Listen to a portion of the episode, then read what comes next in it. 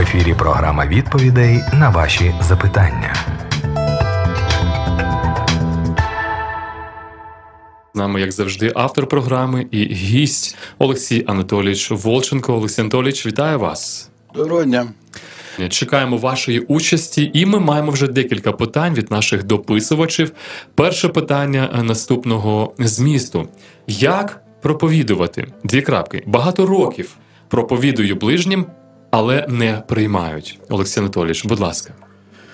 Дуже дякую за запитання. Да, постійно виникають такі у нас запитання, і якось треба вирішувати це питання. Воно не складне. На самом ділі воно не складне. Вот. Тому чому воно не складне? Треба менше проповідувати, а більш любити. Менше говорити, а більш любити. Треба просто любити. Просто любити. І як казав уже Еріх Марі Ремарк, казав, що любов не терпить слів, їй потрібні вчинки. Оці вчинки – це саме важливе. Важливіше, ніж само Євангелія. Євангелія без любві не має сили. Ніяк. Якщо людина цитує Біблію, а сам він не любить, то тоді ці слова Євангелія не будуть мати силу. Це буде вхолостую. Більш того, буква убиває, дух животворить. І тому люди підуть тільки за любов'ю. І ми пішли тільки за любов'ю. Он душу свою полагает за нас. Овцы идут за ним, потому что он душу свою полагает за овец своих. И поэтому мы идем за ним. И люди підуть тільки за любов'ю. Якщо люди не дізнаються, що Бог їх любить, то вони не підуть за ним. Но як вони дізнаються, що Бог їх любить? Тільки через нас. Тільки через нас.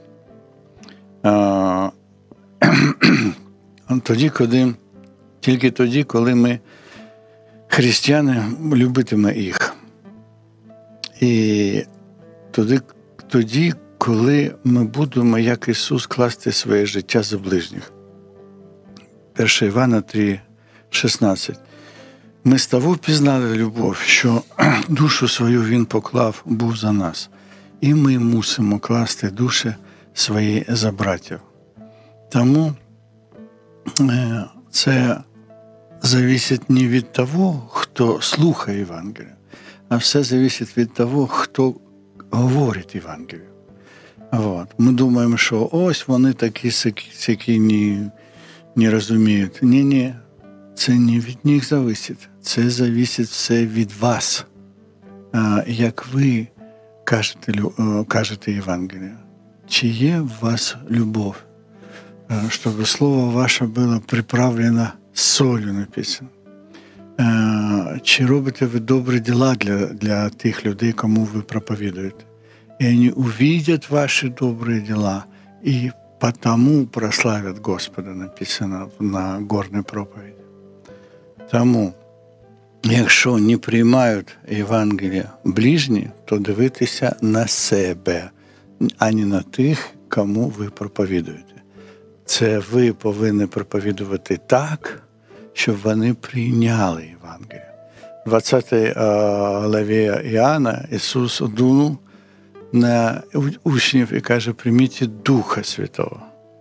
І я посилаю вас, як послав мене Отець, ідіть и проповедуйте. И кому простите грехи, тому простится. Кому не простите, тому не простится». Що це означає? Це означає, що Ісус доручив нам проповідувати Духом Святим. Оце цим Духом Святим. І якщо людина зможе при своїй проповіді явити Духа Святого, то тоді буде дійсно якийсь плід. І як Павел казав, чтобы проповедь моя была не в убедительных словах человеческой мудрости, но в явлении духа и силы.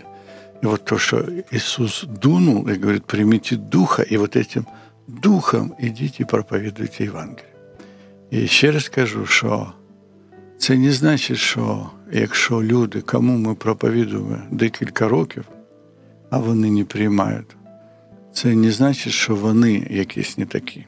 Це, мабуть, що ми не такі, що ми дуже вумні, розумні, разумом проповідуємо, розоряємо храм свій. А розоряється храм тоді, коли ми проявляємо свій розум, а потрібно являти Духа Святого. Як це розуміти? Це являти любов.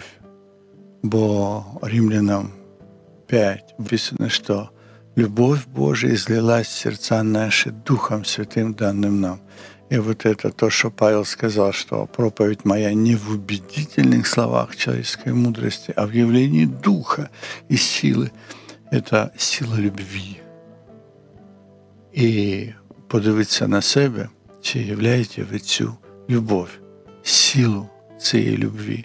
Бо Коринфянам 13 главі, що написано? Любов все покриває, всьому вірить, всього надіється, не іщить свого, не гордиться, не превозноситься. От якщо б ми от так от проповідували у любові, то тоді ніхто не устоїть і камні завопіють. Всі приймуть Євангеліє, якщо ми будемо проповідувати в любові. Олексій Анатолійович, а ось таке питання. А як практично може виражатися ось ця любов в ділі проповіді? Тобто, коли мова доходить вже до того, що людина хоче комусь сказати Євангеліє про Спасителя, про гріховність людини, про там покарання, яке очікує, необхідність в Спасителі, необхідність довіри. Інколи це може бути складно зробити, треба певна сміливість, інколи людина дійсно не приймає або не готова. Питання наступне, а як практично ось під час цього спілкування ось цю любов можна проявити? Дякую дуже. Мабуть, отак от, щоб в час спілкування, мабуть, це буде дуже трудно. Але ж перед спілкуванням, то потрібно чи подати стула, чи подати води, накормити, напоїти, прийняти, поділитися чимось. Якось, потрібно спочатку дати щось для тіла, потрібного для тіла. Тобто ви тоді розположите серце вашого слухача к тому, щоб він приймав Євангеліє. Тобто спочатку треба розположити, а вже потім проповідувати. Но то, що ви казали там, про суд, про гріх, це зовсім не потрібно. Ісус ніколи не проповідував про суд або про гріх. Ісус проповідував любов і спасіння. І Ісус нікого не прийшов судити. Він прийшов спасти мир. І ще раз кажу, за страхом ніхто ніколи не піде. Ніхто не піде. Підуть тільки за любов'ю. Ми повинні всі розуміти. Ми всі пішли за Христом тільки із-за того, що Він любить нас. Все. Нема ніяких інших причин, щоб ми йшли за Христом. Ми не знаємо, що таке Царство Небесне, Царство Боже, життя вічне. Ми зовсім цього не розуміємо, що це таке. Не розуміємо, ніхто цього не розуміє. І Авраам не розумів. Він пішов, не знає, куди йде. Ніхто цього не розуміє. Так чому ми пішли за ним? Тільки тому, що він любить нас. Вот. Потому що овці слышать голос його і йдуть за ним. І що це за голос? Голос любви. Голос любви. Он положил душу свою за овец своих. И вот нам потрібно явить любов. Не страх, наказання за страх. Я думаю, що ви всі проходили такий приклад, що ви там проповідували страх, а він відповідає, і що, і хай буде так. Тобто, людина не зовсім цього боїться.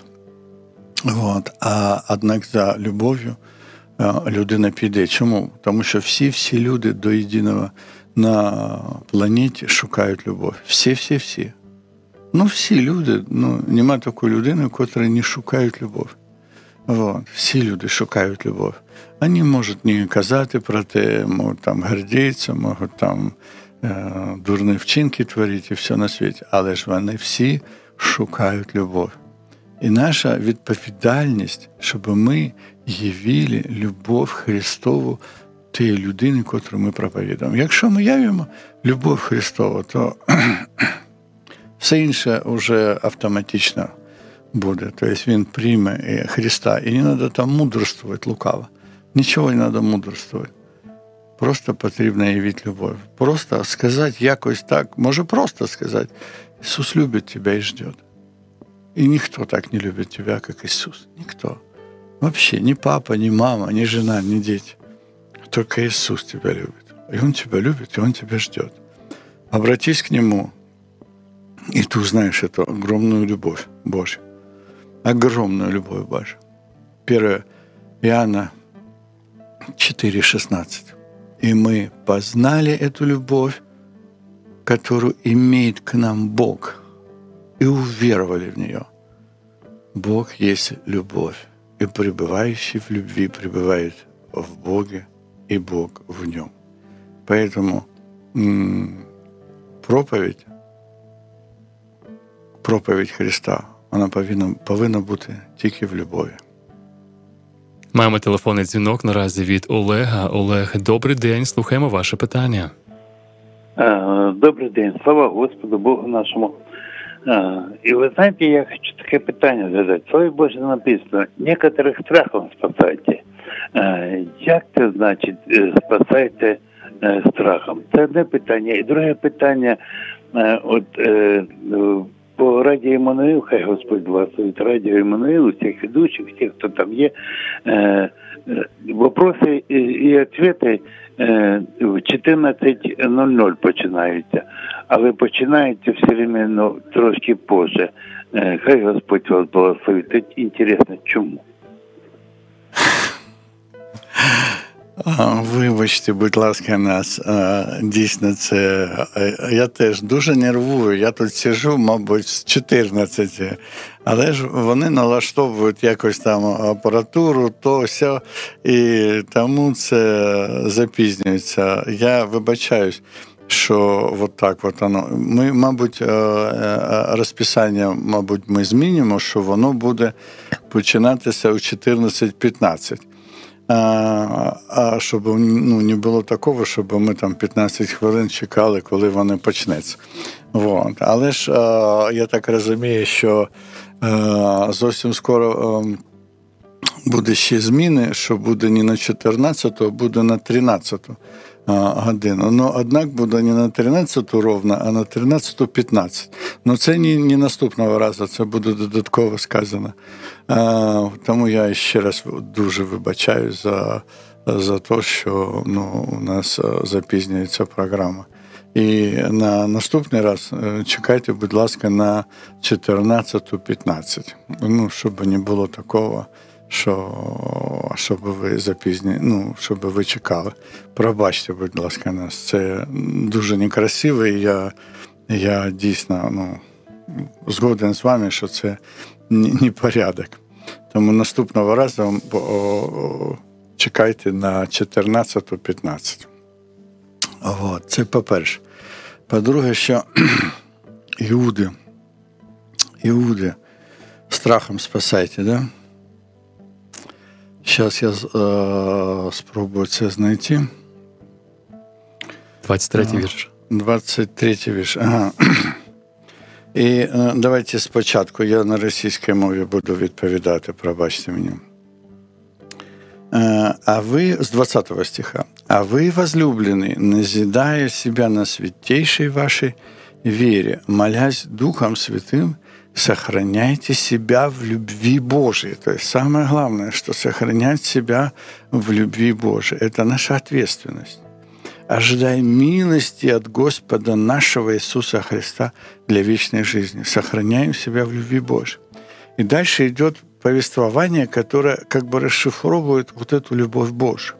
«И к одним будьте милостивы с рассмотрением, а других страхом спасайте, исторгая из огня, обличайте же со страхом, гнушаясь даже одежду, которая сквернена плотью. Итак, к одним будьте милостивы с рассуждением, да, с рассмотрением, а других со страхом спасайте, чтобы не оскверниться ихним грехом, то есть чтобы не оскверниться осуждением, чтобы не приблизиться к этому греху, чтобы не испачкаться, да, исторгая из огня, обличайтесь страхом. Давайте я попробую сейчас сделать вам другие переводы этого места Писания. И тут так написано. Вот, допустим, Кулакова. «Других спасайте, вырывая прямо из огня, с иными, однако, в самом сострадании своем будьте осмотрительны, гнушаясь даже одежды, оскверненной ихними телами». То есть, когда мы к одним милостиво, а к другим надо быть очень осторожными. И в своем сострадании к ним будьте усмотрительны, чтобы не оскверниться ихним грехом. Дальше вот еще восточный перевод. «Других спасайте, выхватывая их из огня, а к третьим проявляйте милосердие, но будьте осторожны, гнушаясь даже одежды, оскверненной грехом». Что мы видим? Мы видим в этом месте Писания, что не других страхом спасайте, а других спасайте со страхом, чтобы вы боялись не оскверниться этим грехом или осуждением этих людей, потому что осуждение – это тоже грех, мы уже говорили. Поэтому нигде в Писании нету спасения страхом. Невозможно спастись страхом. Вот. Мы можем последовать за Христом только за любовью. В Ветхом Завете страх Господень нужен был. Да? Почему? Потому что есть закон. Если не будешь слушаться, не будешь исполнять, придут на тебя проклятия. И такие язвы, какие даже в Египте не было. Да? Вот. И все ужасы с 15 стиха по 68, Второзаконие, 28 глава. Или Левитам 26 глава. И там написано, что если не будете слушать, то вы получите очень больно. И дети ваши, и семья ваша, и страна ваша, и дом ваш. Поэтому является страх Господень, поэтому есть мудрость. Мудрость есть страх Господень, но это начало мудрости. Страх Господень. Страх того, что, ну, это как бы, я не знаю, для первоклассников, да, что не суй пальцы в розетку, ударит тебя током. Вот так работает закон. Или страх Господень. Не суй пальцы в розетку, тебя ударит током. Вот это страх Господень. Но спасение... Нету никакого страха в спасении. Спасение другое. Овцы идут за ним, а он идет впереди них. Он ведет нас во спасение. И мы следуем за любовью, а не со страхом. Если мы хотим страхом спастись, мы никогда не спасемся страхом. Мы не узнаем, что такое Бог, и не узнаем, что такое вечность, и не узнаем, что такое любовь Христовая. Поэтому... то, что написано в Иуды к одним, а других страхом спасайте, это неправильный перевод. И на самом деле пропущено всего лишь... Я сейчас попробую посмотреть, что там у Агиенко. Вот. Сейчас я попробую найти. Вот. И что у нас написано? 23, да? «Спасайте и вырывайтесь з огню, а до інших будьте милосердні зо страхом». Супер! Тобто, бачите, українська Біблія більш правдива, да? «А до інших будьте милосердні зо страхом і ненавидьте навіть одежу, опоганену від тіла. То есть спасайте зо страхом, да? А в російській Біблії «а других страхом спасайте». Просто надо было добавить «со страхом спасайте», чтобы со страхом, имеется со своим страхом, чтобы не оскверниться одежду грешника. И 24 стих здесь тоже очень четко говорит: «Могущему же соблюсти вас от падения и поставить перед славою своей непорочными радостями». Да? То есть мы логично текстологию вставляем. И смотрите: «К одним будьте милостивы с рассмотрением, других со страхом спасайте, исторгая из огня. Обличайте же со страхом, гнушаясь даже одежду, которая сквернена плотью. Могущему же соблюсти вас от падения и поставить перед славою своей непорочными в радости». Да? То есть Бог соблюдет вас, если вы будете со страхом спасать людей, именно с милостью, и не приближаться к греху настолько, чтобы не оскверниться этим грехом. Это я по тексту хочу сказать. А самое главное, чтобы мы знали, никакого спасения страхом не может быть. Вы подойдите к любому человеку и расскажете: ты пойдешь в ад, ты там, тебя черти будут мучить или еще что-то. Никого это не касается. Никто это не примет и не пойдет за этим. И не будет бояться. Вот. Мы знаем, что есть Псалом 9, где нечестивый говорит: да не приключится мне зла, буду ходить, и ничего со мной не случится, буду ходить в радости своей. Поэтому, чтобы мы знали, Бог есть любовь. И спасение — это только любовью. И если вы свидетельствуете об Иисусе Христе, то свидетельствуйте с любовью, что Бог любит вас. Бог любит вас. Иисус не пришел наказывать нас. Он говорит: я не буду судить вас. Слово мое будет судить вас. Слово мое будет судить, но я не буду судить. Что значит слово мое будет судить? Это как раз закон и будет судить.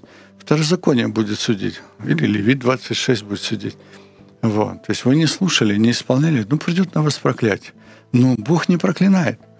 Иисус не проклинает, Иисус любит. Иисус любит каждого грешника. Иисус хочет, чтобы все спаслись и достигли познания истины.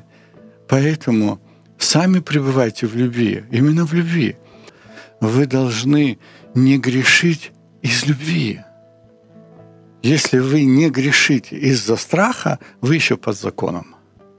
Вы должны не грешить из-за любви, что Иисус любит вас и ждет, что вы не можете перед Ним поступать нечестиво. Да? Пребывающий в Нем не согрешает.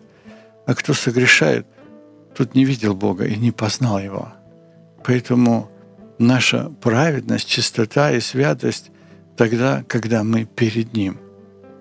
Не просто перед Ним, не перед Христом наказующим, да? А Он пришел... Трости надломлены не переломит, и льна курящего не угасит. Он был как агнец, злословим и не открывал уст своих в ответ. Он любит, он кроток и смирен сердцем. Он любит каждого из нас. И мы все верующие, до единого все верующие, пошли за Христом, потому что Он любовь. Потому что Он любовь. А кто не любит, тот еще не познал Бога. А пребывающий в любви пребывает в Боге, и Бог в нем. Поэтому никакого страха. Совершенная любовь изгоняет страх, написано. Поэтому никакого страха. Есть только любовь. И сами для себя это уясните. И для других. Когда вы будете свидетельствовать о Христе другим людям, просто скажите, что Иисус их любит и ждет. И так любит. «Ибо так возлюбил Бог мир, что отдал Сына Своего Единородного, дабы всякий верующий не погиб, но имел жизнь вечную. И любовь познали мы в том, что Он положил душу свою за нас».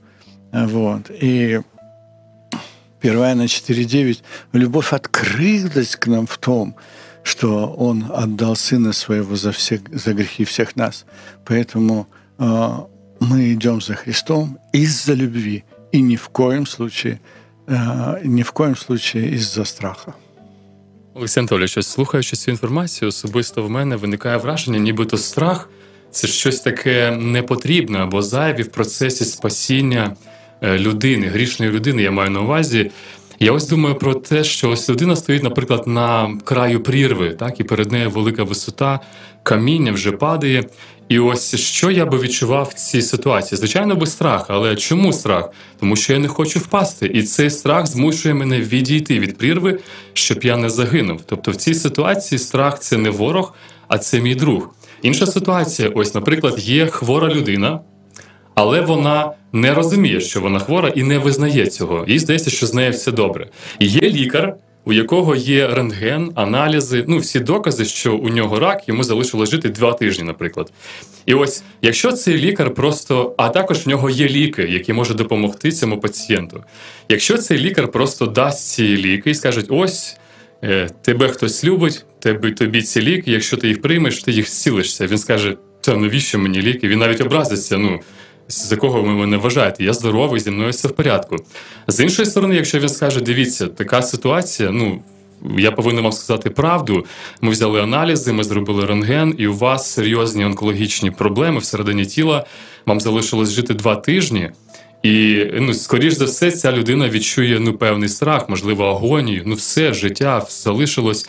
І потім скаже, але в мене є ліки, є вихід, є спасіння для вас, і він пропонує їй ось ці ліки. Мені здається, що в цій ситуації ці ліки будуть і, ну, оцінені, і будуть бажані цим пацієнтам, тому що він відчуває потребу в них. Яке в мене виникає питання, а що, якщо говорити ось так, нібито страх, це щось таке необов'язкове, можливо, навіть неправильне в питанні свідоцтва іншим людям. А що тоді може допомогти грішній людині, яка, як вже ми сьогодні згадували, вона не переживає із-за свого зла, із-за свого гріха, їй не потрібен спаситель взагалі, ну з нею все добре. А що тоді допоможе їй зрозуміти її потребу, її велику потребу в спасителі? Як ви гадаєте? Каїн убив, за що Кавель убив Авеля? Тому що він був злой. А вон. Тобто ми повинні це розуміти, що людина, котра творить зло і гріх,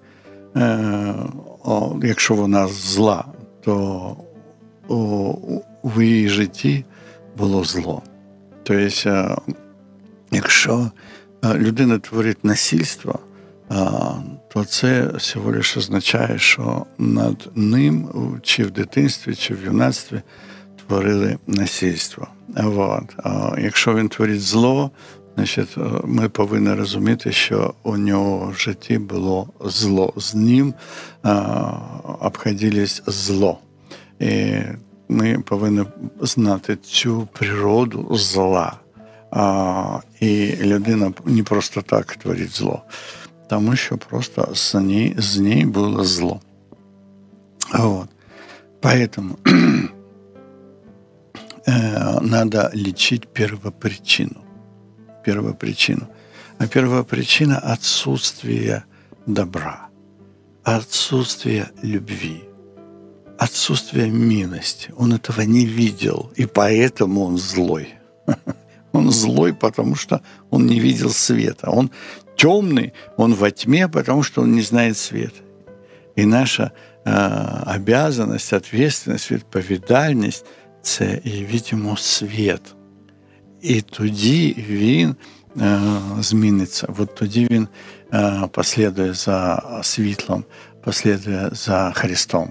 Вот. І все. Тобто, по-іншому ніяк. Якщо ми будемо казати йому про там, якісь послідствия гріха, там, що він там заболіє, умре. Ну і що заболіє, умру. В ад пойдешь. Ну и что там, в ад пойду? Не, ничего это не працюет. Надо одно явить ему. То есть это явить ему любовь, явить ему свет. Вот. Свет явился в мир, и свет был, и Иисус был свет человеком, как у нас 1 Иоанна, 1 глава, да? Что в нем была жизнь, и жизнь была свет человеков. Вот. То есть вот этот свет, который освещает, просвещает всякого человека, приходящего в мир. И поэтому только свет любви, свет Христа, осветит его и исцелит его. А все страшилки, все какие-то ужасы ада или смерти, или еще что-то, они никогда не исцелят его. Более того, человек, который грешит, на самом деле он прекрасно знает, что его ждет впереди. Он прекрасно знает, что он больной, как вы говорите, Женя, раком. Он это знает. Если человек грешит, он знает, что его ждет. Он знает, какие последствия, он все это знает. Но он бессилен что-то изменить. У него нет силы. И он страдает от того, что он грешит. Страдает от того, что он злой. Он страдает от этого, но он не открывает это и продолжает делать зло. Но при том, при всем, он знает последствия, в которые это все приведет, и не знает выхода. И только Христос есть выход. Только свет Христа и любовь Христа – это единственный выход для этого человека. Отже, я роблю висновок для себе, що, мабуть, кожна ситуація, вона індивідуальна і унікальна. Є люди, яким дійсно потрібна любов, перш за все, адже вони, потребують цього, щоб зцілитися. Але інколи люди потребують дисципліни, певної строгості, але, мабуть, і в тому випадку настане момент, коли треба сказати правду в любові. Так, як і робив Бог в історії, він спочатку дав закон, який допомагає людині зрозуміти свою гріховність, а потім написано, закон був для нас дітоводієм до Христа. Я дивлюсь на своє життя, ось коли я у свій час почав читати Біблію, то спочатку я побачив свою недосконалість, свою гріховність, я прочитав про наслідки гріха, фактично Бог це особисто через Біблію зробив зі мною, це було не через людину, хоча і люди деякі теж вказували мені на певні темні сторони мого життя, і коли я прочитав про наслідки, то я злякався, я не хотів би бути там, де описує Біблія, буде грішна людина, і тільки завдяки цьому те, що Христос зробив на хресті, для мене стало і зрозумілим, і бажаним, тому що це моє спасіння від конкретних наслідків. Так було в моєму житті, це моє свідчення. Не знаю, чи встигнемо ми чи ні, в нас є питання від Лії. Можна я ще доповню це будь дуже ласка. Важливо. Я посмію на себе взяти смілость, что, Женя, с вами происходило трошечки не так. Выбачайте. То есть Бог презрел на тебя светлым лицом своим, показал тебе свет Божий, показал тебе любовь, показал тебе себя. Иначе бы ты не взял Евангелие. Это Бог презрел на тебя, и ты потянулся к Нему, и Он узнал Его милость, Его любовь. И через этот свет, который Иисус явил тебя, ты увидел свою греховность. Невозможно увидеть свою тьму, не будучи в свете Христа. Это невозможно. То есть сначала Иисус так и говорит, никто не может прийти ко мне, если Отец не привлечет его. Написано, Павел говорит, что никто не может назвать Иисуса Господом, кроме как Духом Святым. То есть Бог презрел на тебя, Он тебя выбрал, Он тебя избрал, и твое сердце открылось навстречу Господа, и как следствие ты увидел свою греховность. Это не первично. Кто не вошел в этот свет, тот, кто не нашел любовь Христа, тот, кто не прикоснулся, никогда не увидит свои грехи и никогда не увидит свою тьму. И он будет считать, что он все нормально, он все правильный. В моєму випадку це трапилось саме через закон, заповіді. Наприклад, не кради, а я крав. Я розумів, що я це робив. Не бреши, я брехав. Бог не був на першому місці реально в моєму житті. Батьків я не поважав, доводив до сліз. Тобто саме через заповіді, через закон я зрозумів свою гріховність. І тільки тоді я не відмовляюся, що в світлі Христа, тому що, дивлячись на його життя, я теж розумів, наскільки я темна людина, але саме закон, який є тим наче стражем, яким таким є грубим, він просто показує мою темряву. Мені стало страшно, мені стало погано із того, яким я є, і того, що очікує по закону грішника. І саме тоді смерть Христа і його воскресіння стали цінними для мене. Тобто, я хотів сказати особисто, що страх в процесі благовістя або спілкування з іншими, це є нормальною реакцією. Я не прагну визвати страх в людині, звичайно, я хочу її любити, але я розумію, що настане момент в її житті, як це було і в моєму, що вона зрозуміє і злякається свого особистого гріховного стану і тих наслідків, які очікують її як ворога Божого, у відповідно до Божого закону. Але цей страх не є ворог, цей страх – друг, який приведе цю людину, який мене колись саме до Христа. Тому що закон є для нас дітоводієм до Христа, і його жертва тоді стала для мене цінною, ну просто першочерговою потребою в моєму житті і скарбом. Це був так, так було у мене, я ділюся, як було в моєму житті. 14:57, 3 хвилини залишилось до кінця. Я не знаю, мабуть, вже ми не зможемо прочитати нове питання, яке до нас дійшло від Лії, але збережемо його на наступний раз. Дякую, що ви пишете, коментуєте, задаєте питання, як в Ютубі, так і в дописах. Ну і телефонуйте також під час етеру в наступний раз. Я нагадую, що програма «Запитання і відповіді» виходить щосереди і щосуботи о 14-й, але з початку серпня, скоріш за все, буде пересна на 13-ту годину. До зустрічі. Ви слухали програму «Запитання і відповіді по Біблії». Чекаємо на ваші листи за адресою radio@svitle.org.